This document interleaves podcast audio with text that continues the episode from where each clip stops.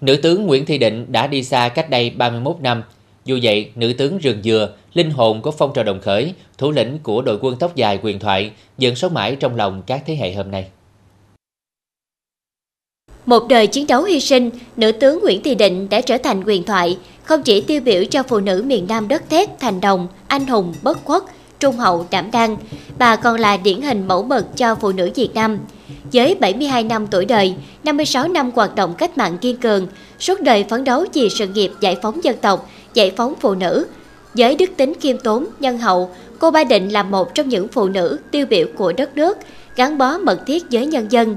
Chính vì lẽ đó, trong ngày dỗ cô Ba, các thế hệ người dân, những người đã từng gặp bà, không khỏi xúc động, tự hào khi nhắc đến những kỷ niệm về cô Ba. Hồi mà tôi bắt đầu làm phụ nữ á, thì hồi còn làm là cán sự thì cô ba về, cái cô ba động viên á, bé Tư ráng làm nha con. Rồi con làm sao mà cho cái phụ nữ mình càng ngày càng lên. Cái ngày cô về quê á để cô gặp rồi cô khuyên cô ờ, vận động để mình làm cho một người phụ nữ xã mình được nổi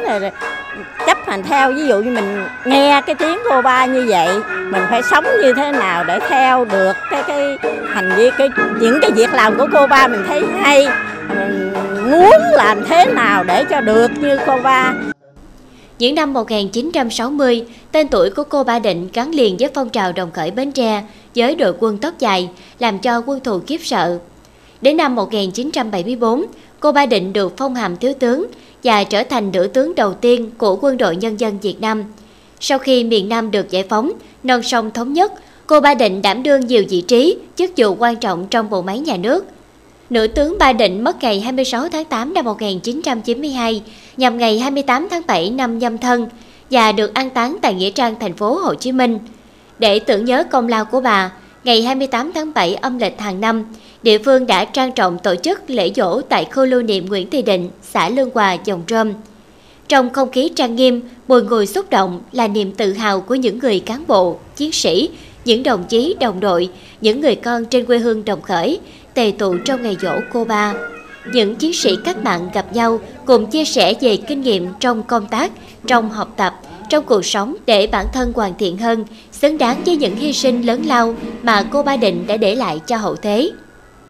Hàng năm thì cái ngày ờ, dỗ này là một cái ngày là để mình tưởng nhớ là hoạt động về cái sự đóng góp của cô ba cho đất nước này và cũng là cái niềm vinh hạnh cho bên ờ, phụ nữ ờ, để mình cũng tự hào với cái đội quân tóc dài của cô ba đã trong những cái kỳ kháng chiến để giành lại độc lập tự do cho đất nước. Kỷ niệm 31 năm ngày mất của nữ tướng là một trong những hoạt động có ý nghĩa quan trọng để các thế hệ hôm nay tri ân những đóng góp to lớn của bà đối với dân tộc Việt Nam. Qua đó, giáo dục truyền thống, nâng cao nhận thức về lịch sử dân tộc, giáo dục lý tưởng cách mạng cho cán bộ, đảng viên và quần chúng nhân dân, thực hiện tốt hơn nghĩa vụ trách nhiệm của mình trên quê hương đồng khởi mới anh hùng. Hồi xưa là cô ba cũng hoạt động một thời gian ở dưới xã Thái Thuận, do đó là cái tình cảm rồi là cái cái cái tình thương đó mình xin được ở trên là mình đưa cái hình ảnh cô ba vào miễu. Mình rất là tự hào ở miễu của mình. Có hình ảnh của cô ba ở đó để là khi mình thắp hương là lúc